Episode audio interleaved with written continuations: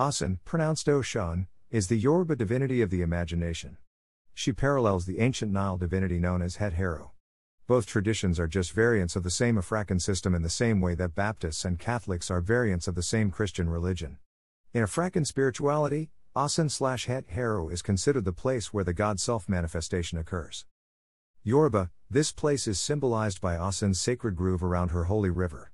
It is a reference to the role of rivers in the development of civilization. By her name, Het Heru, which means house of the hero in the Nile Valley, the place is symbolized. Photo of the use of reddish brown paint in Akan spiritual art, Ghana.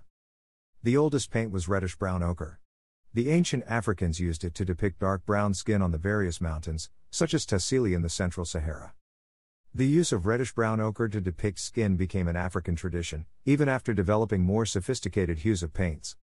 The name of the Akan supreme being, Nyame, Nyame, is a variation of the Kushite Kemetic deity Amen. With the fall of Songhai, West Africa became fractured and vulnerable to slave raids by both Arabs and Europoids, who improved upon Ottoman manufacturing of guns and then became the world power ever since. The point of this post reminds us of the role technology played in our demise and our overwhelming arms and dependency, as in the late Kemetu.